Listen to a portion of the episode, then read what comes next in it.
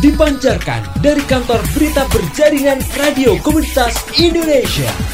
Sangkala JRKI, Sangkala JRKI, Terminal Informasi Radio Komunitas. Oke, assalamualaikum warahmatullahi wabarakatuh. Selamat sore, uh, salam sehat, salam sejahtera, Om Swastiastu. Saya Budi Hermanto yang uh, memandu acara Bincang Rabu pada sore hari ini.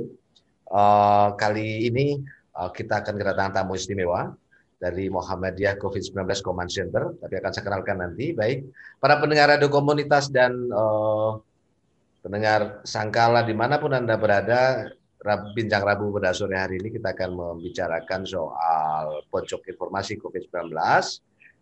Diskusi ini diselenggarakan oleh Jaringan Radio Komunitas Indonesia bekerjasama dengan Buku Jaya Perlibatan Masyarakat. Telah hadir tamu saya istimewa, teman lama saya, Mas Budi Santoso dari Muhammadiyah COVID Center. Halo Mas Budi. Halo Mas Budi, apa kabar Mas? Ya, ya Alhamdulillah sehat selalu Mas ya. Jenengan pas Mas di pojok eh. Ah, ah ini, di pojok. aku di mojok ngomongin pojok informasi COVID-19, gitu ya Mas Budi. Baik, waktu kita satu jam Mas Budi untuk ngobrol. Acara ini disiarkan secara langsung melalui streaming di www.sangkala.id dan di YouTube-nya CRK Indonesia dan dipancarluaskan melalui uh, jaringan radio komunitas Indonesia baik secara langsung maupun tunda. Saya dapat kabar teman-teman jaringan uh, radio Muhammadiyah juga akan menyiarkan acara ini secara langsung. Mas Budi, kita uh, saya tahu Muhammadiyah, MCC Muhammadiyah, Muhammadiyah COVID Center COVID-19 Command Center ini uh, sejak awal cukup sangat serius dan sampai hari ini masih serius ngurusin COVID-19 pada konteks informasi, Mas. Uh, tapi mungkin Mas Budi bisa cerita situasi hari ini kayak apa, Mas, uh, di COVID-19 dari kacamata teman-teman di MCC Muhammadiyah, Mas. Ya oke, okay. uh, Mas Bud dan uh, seluruh pendengar jaringan radio yang berbahagia ya, di mana pun Anda berada. Jadi memang uh, bagi Muhammadiyah, bagi MCC sendiri bahwa saat ini pandemi belum berakhir. Jadi kita kan ya. wabah belum berakhir ya. Hmm. Jadi ya. angkanya masih sangat di seluruh penjuru tanah air juga saya kira hampir merata lah ya kenaikannya hmm. di beberapa tempat juga kenaikan Mas Bud.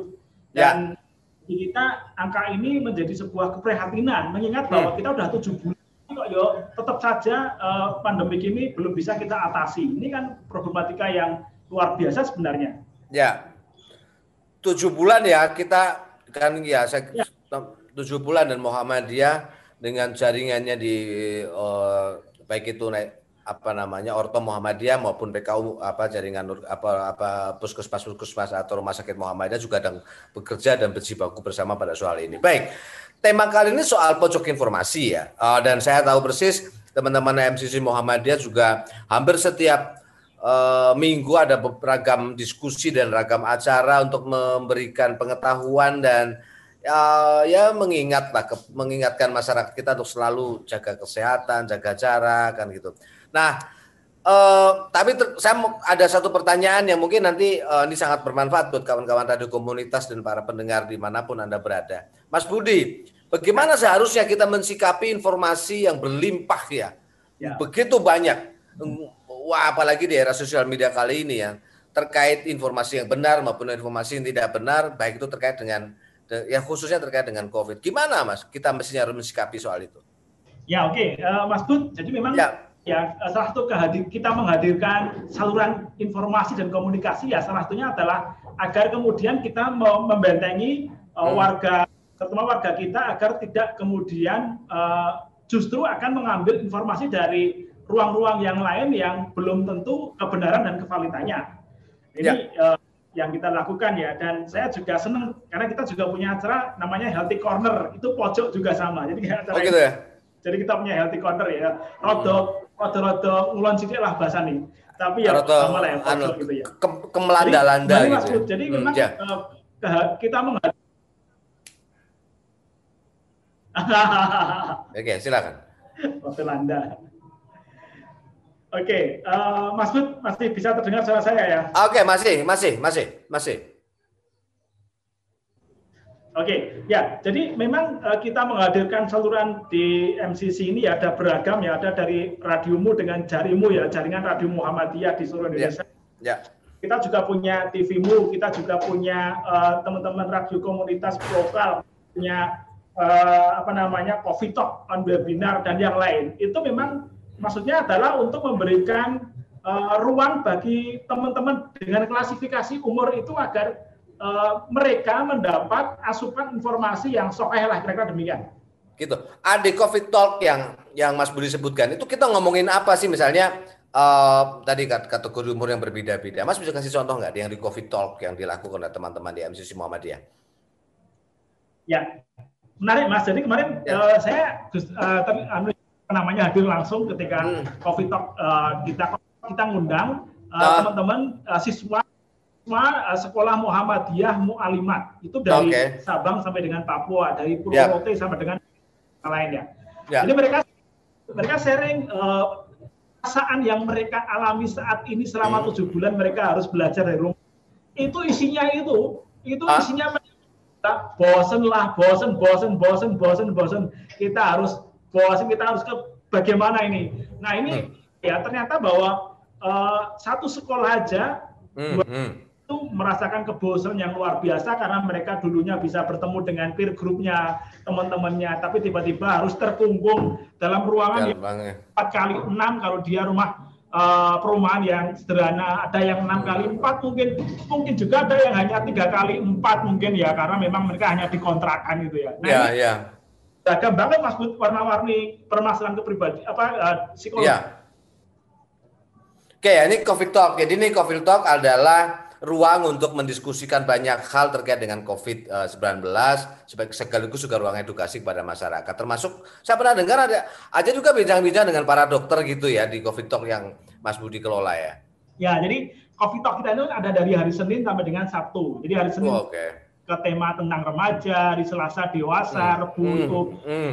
kelompok-kelompok berkebutuhan terus uh, kemudian ada tenaga kesehatan, hmm. kemudian juga kelompok yang lain. Ini kita bagi ruang ini kita berikan uh, pembagian tempatnya agar mereka bisa curhat, bisa sharing hmm. di tempat tempat. Cap, cap. Nah, oke. Okay.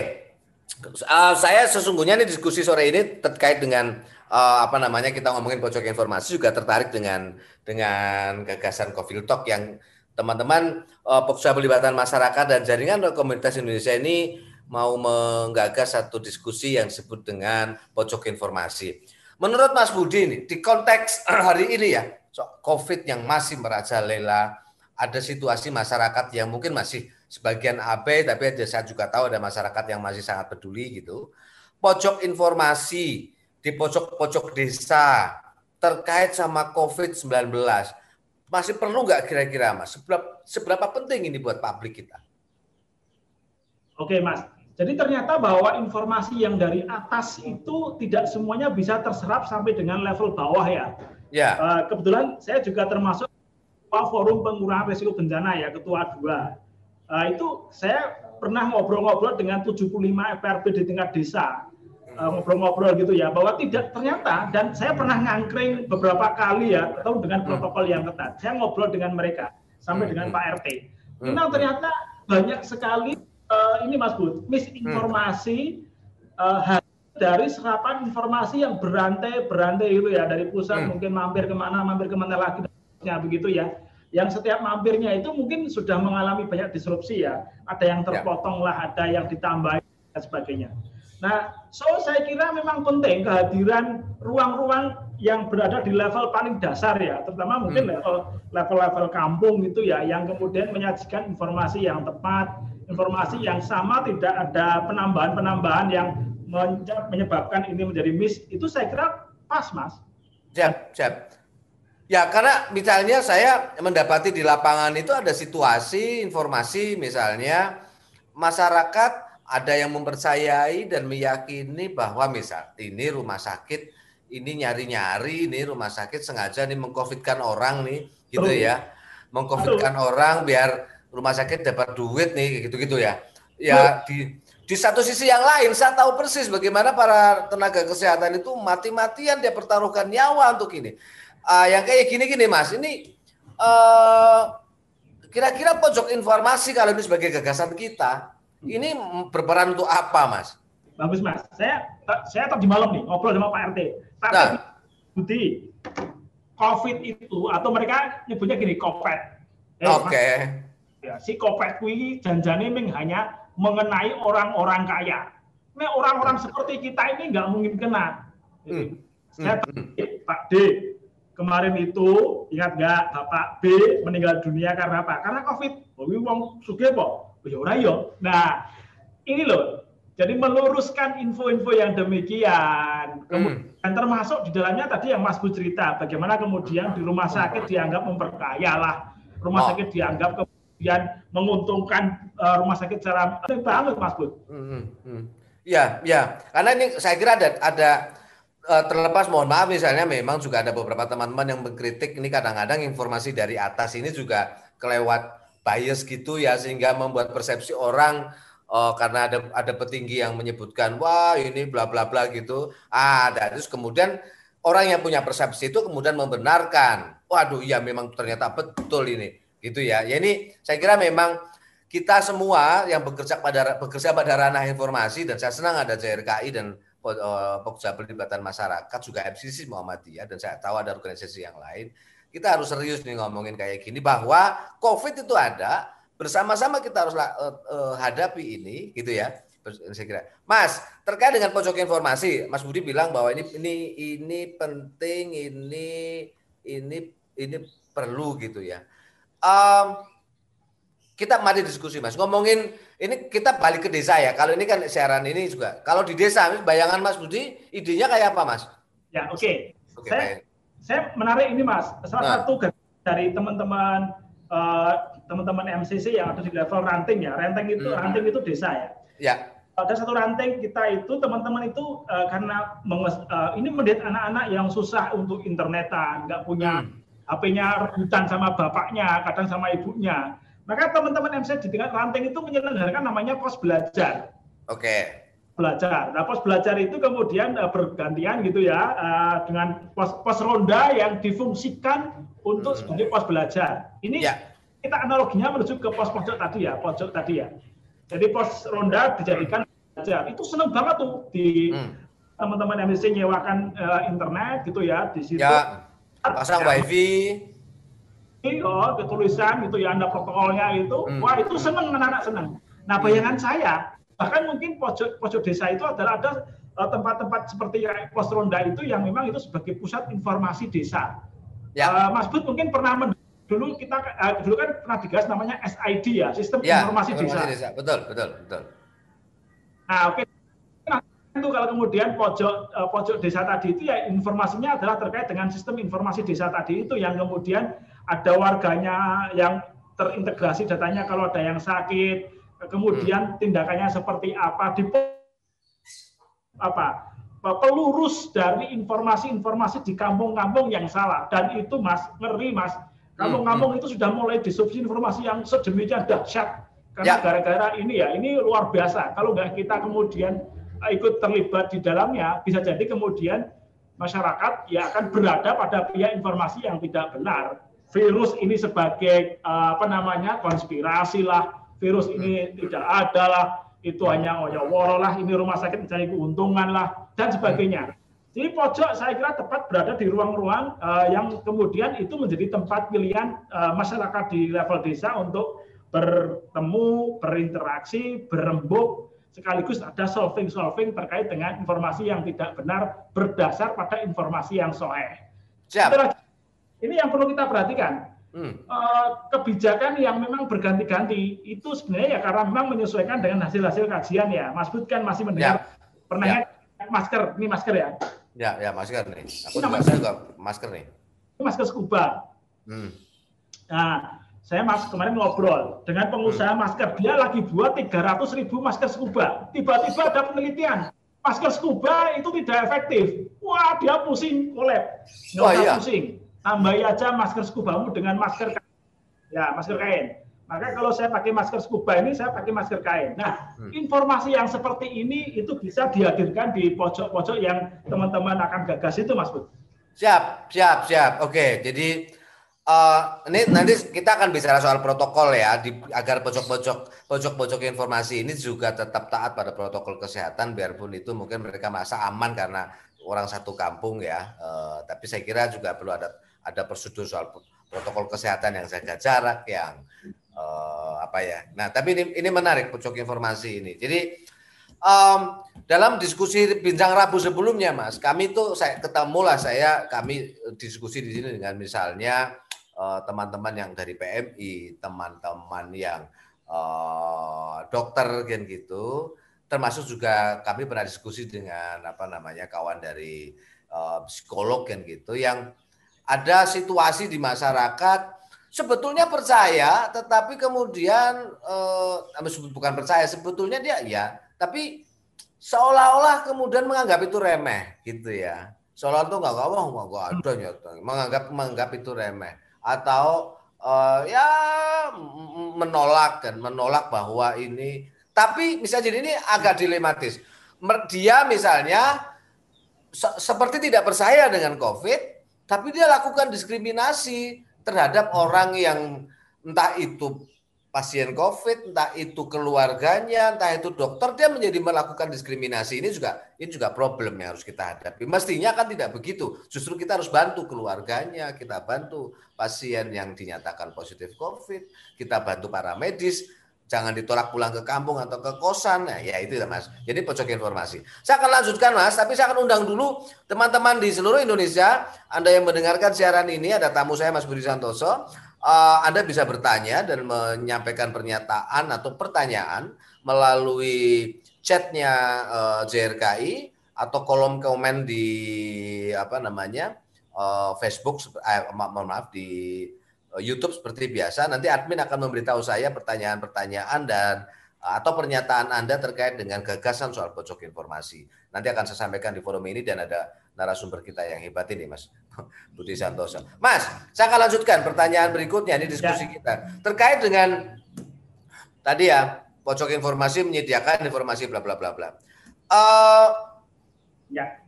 Cara cara pengelolaannya kayak apa? Kira-kira e, gagasan MCC Muhammadiyah ya, atau ide Mas Budi soal cara yang efektif untuk mengelola pojok informasi ini di situasi tentu harus situasi okay. konteks kan. Ya, oke. Jadi gini Mas Bud, uh, bahwa satu hal yang mesti kita harus uh, salah satu yang mesti kita siapkan adalah terkait dengan protokol kesehatan. Hmm. Uh, ini kan sekarang kan uh, di beberapa tempat dia sudah airborne, jadi uh, di hmm. ruang terbuka dia droplet, jadi uh, muncratnya ini apa partikel mulut sekitar 2 meter itu ya. Lalu hmm. kemudian uh, airborne ketika dia di ruang-ruang tertutup. Nah kalau hmm. pojok pojok informasi ini ruang terbuka, maka saya kira seperti biasa kalau kita datang ke masjid atau ke gereja atau ke tempat yang lain yang ada batasan begitu ya. Jadi kalau kita berkomunikasi tetap ada batasannya. Hmm. Uh, masker tetap dipakai, wajib itu. Jadi ngomong pakai masker kecuali memang kita sendiri gitu ya. Hmm. Uh, Halo.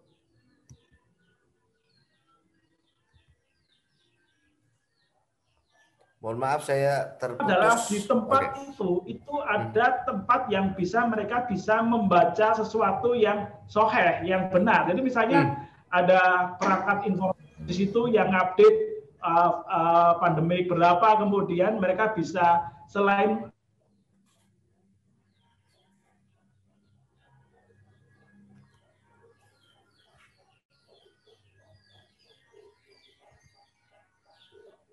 Hmm. Kalau mohon maaf sepertinya ada gangguan sinyal uh, dengan uh, Mas Budi Santosa di ujung sana sehingga nggak apa-apa nanti kita akan sambung lagi. Baik, para pendengar radio komunitas dan uh, Sangkala di mana pun anda berada yang mendengarkan diskusi pada uh, sore hari ini, uh, nanti akan kita lanjutkan diskusinya. Mas Budi sudah gabung tadi ada uh, ini. Baik, Mas Budi, mumpung sudah gabung lagi, uh, Mas Budi bisa lanjutkan lagi, Mas. Oke oke. Oke, suara saya bisa diterima ya Mas Bud ya? Ya, ya.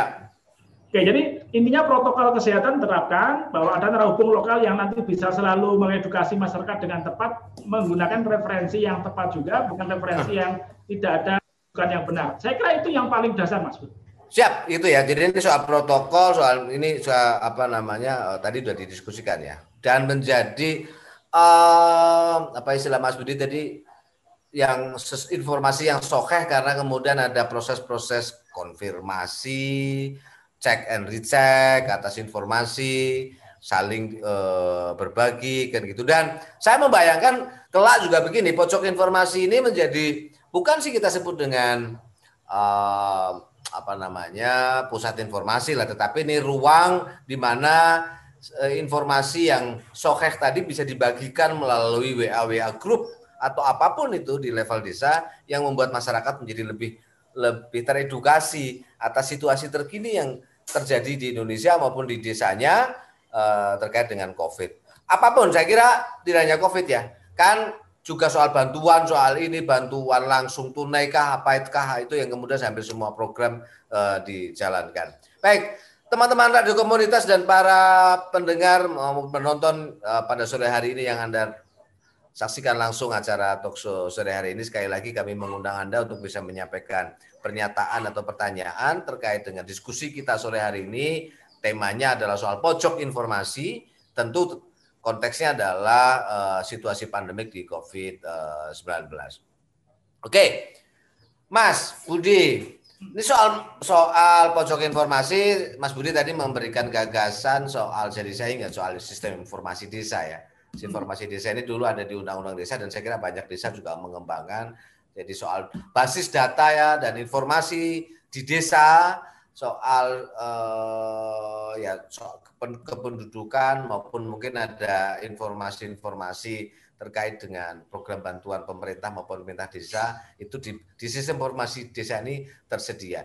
Nah, kalau itu kemudian diakomodir di dalam pojok informasi saya kira menarik. Pertanyaan saya Mas, ini terkait dengan pengelolaan pojok informasi dan mengundang orang untuk memberikan respon atau umpan balik, gimana baiknya Mas? Oke, nah ini menarik nih ya. Uh, ternyata memang Mas, kalau kita mencoba untuk assessment uh, keinginan kebutuhan warga, hmm. saya kok selama ini gugus tugas yang dibentuk di desa itu kan hmm. uh, apa namanya arti arti bentuk lokasi fisiknya mereka kan tidak tentara tuh. Jadi eh gugus ya. Atau di desa ketika saya di desa orang ini desa pakai dong luar di ruang mana. Hmm. Nah, hmm. justru bahwa kehadiran fisik pojok itu akan menjadi referensi yang bagus ya untuk teman-teman tadi berbagi. Ya berbagi itu macam-macam ya karena tadi kan multi ini kan dampak COVID kan multi ini ya, multi hmm. ada psikologis, ada ekonomi, ada sosial, ada budaya. Bahkan sekarang ini kan pilkada Mas Bud. Jadi ya ya. Gak menarik ini kan dinamika ini juga sesuatu yang menarik. Hmm. bahwa pilkada itu itu kayak kok mengumpulkan masa nah harusnya bagaimana? Misalnya pun harus mengumpulkan masa bagaimana caranya? Nah pojok-pojok ini bisa memberikan ruang yang itu. Tapi secara teknis mungkin tetap bahwa pojok itu juga memberikan kelengkapan sarana yang memadai. Jangan sampai ketika kemudian pojok ini sudah dibentuk diberdayakan masyarakat tapi fasilitasi sarana yang ada tidak mendukung. Misalnya uh, yakin nah informasi ini soalnya tenang dulu kita klik ya kita klik hmm Nah, ternyata internetnya uber-uber, wah, orangnya jelas itu. Nah, ya, ya, ya, ya, ya, ya. Untuk membuktikan, tetapi kemudian tidak hadir informasi yang benar karena terkendala sistem sarana yang memadai. Nah, ini saya kira uh, tidak hanya kemudian uh, ruang fasilitas informasi, tetapi kemudian juga uh, sarana yang mendukung untuk pojok ini, sehingga akan menjadi bagian pilihan masyarakat berkumpul dengan berjarak protokol, tapi bisa menyajikan kebutuhan yang di, diinginkan masyarakat secara uh, bawah itulah ya. Saya ambil contoh mas kemarin ada bingung, ya, ya, ada ya. bingung uh, karena saya di rumah sakit ya, ada pas hmm. ngomong kan meninggal COVID, wah pak di desa bingung pak ini gimana karena sekarang pemerintah daerah sudah nggak uh, terlibat dalam urusan ini pak. Lah pak. Ah, betul betul. Pak Lukas ditelepon dong, Pak Lukas ya nggak tahu ya pak, ini gimana udah solusi gimana? Nah ini permasalahan yang demikian ternyata tidak sederhana mas. Nanti tanya harus siapa yang ngubur, siapa yang ngeduk, siapa yang uh, berbagi untuk memberikan penjelasan pada warga serikat dan masyarakat sekitar dan sebagainya. Hmm. Stigma-stigma yang masih melekat untuk keluarga ini agar, hei keluarga itu jangan, anu ya pokoknya awas kalau keluar tak pukuli, awas kalau keluar nanti tak, ah gitu. Itu masih melekat gitu ya. Nah ini ya. Memang uh, tepat sekali menurut saya Mas kalau kemudian hal yang demikian uh, mulai teradvokasi. Hmm. Ya, ya. Uh, tadi problem yang Mas Budi ceritakan ini belum lama juga terjadi di desa saya di di Sleman gitu karena sudah waktu itu waktu itu kan teman-teman relawan tim pemula apa namanya Mas kalau peng, tukang pengelola jenazah itu apa namanya sih? Tim ya, pemula sarasan. Ah ya tim anu lah, tim pengu, anu yang melakukan penguburan maksud saya. Ini nggak ada relawannya gitu. Uh, kemudian tiba-tiba uh, diserahkan ke desa. Nah desa kelabakan karena nggak siap dengan apa namanya beberapa anu alat pelindung diri yang cukup. Untunglah ada banyak jaringan yang kemudian saling saling membantu.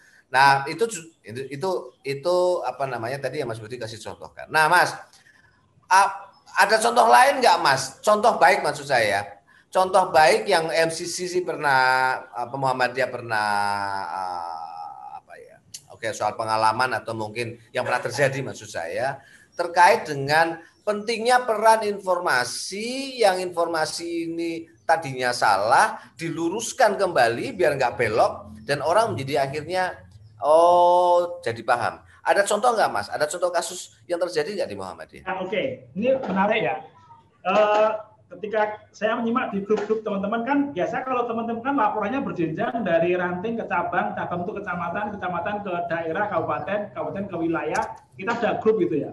Ada beberapa yang menarik di Jawa Tengah ya, eh, hmm. apa namanya, eh, teman-teman tuh begini, ada satu kejadian, ini kan kalau Muhammadiyah kan rumah sakit Muhammadiyahnya hampir merata seluruh kabupaten. Ya. Dan, eh, seorang tenaga kesehatan itu uh, waktu stigma masih kuat-kuat gitu ya di iya, iya. Uh, di Semarang ya Muhammadiyah di Semarang dia pulang kemudian ditolak oleh desa ditolak uh, bahwa ini uh, petugas perawat dia membawa virus pokoknya hmm. harus boleh tidak boleh ini pokoknya harus uh, silakan rumah sakit yang ngurusi gitu ya Nah kemudian MCC di tingkat wilayah koreksi dengan daerah sampai dengan tingkat rantainya. Rantainya mendekati pada tokoh-tokoh kunci itu. Di waktu hmm. itu uh, dia diajak rembuk. Namanya rembuk ya rembuk kayak rembuk warga begitulah ya. Ya ya ya. Mungkin nanti basis pojok itu rembuk warga ngobrol uh, tentang covid kemudian dijelaskan gitu ya kepada teman-teman itu tentang hakikat penyebaran virus kemudian hakikat virus yang melekat dalam tubuh kita dan sebagainya. Dari penjelasan yang panjang itu diskusi yang uh, intens sementara si perawat sementara memang kemudian kita bawa ke asrama uh, dua hari kalau nggak salah sambil memberikan penjelasan kepada warga setempat di desa itu. Hmm. Hmm. Singkat ceritanya setelah dijelaskan diberi pengetahuan dan kemudian uh, teman-teman ini menerima bahwa ya oke okay lah kalau begitu karena itu paham gitu ya. Kemudian tapi butuh dua hari Mas Bud.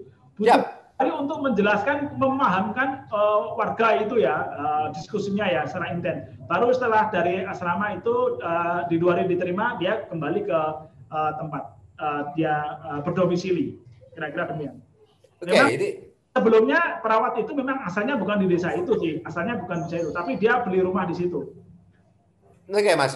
Ya, ini, ini ini contoh baik teman-teman. Contoh baik uh, yang yang terjadi yang pengalaman uh, teman-teman MCC Muhammadiyah mengenai me, me, melawan bukan melawan, memperbaiki informasi ya. Mas Budi ada pertanyaan nih dari dari penonton dari penonton Betul. kita ya penonton atau pendengar saya nggak tahu. Dia karena saya nggak tahu dia nonton dia nonton atau dengerin. Karena ini acaranya di dua channel ya. Ya ditonton ya di ya didengerin. Mas gimana caranya ngadepin orang yang ngeyel sudah dijelasin? Ya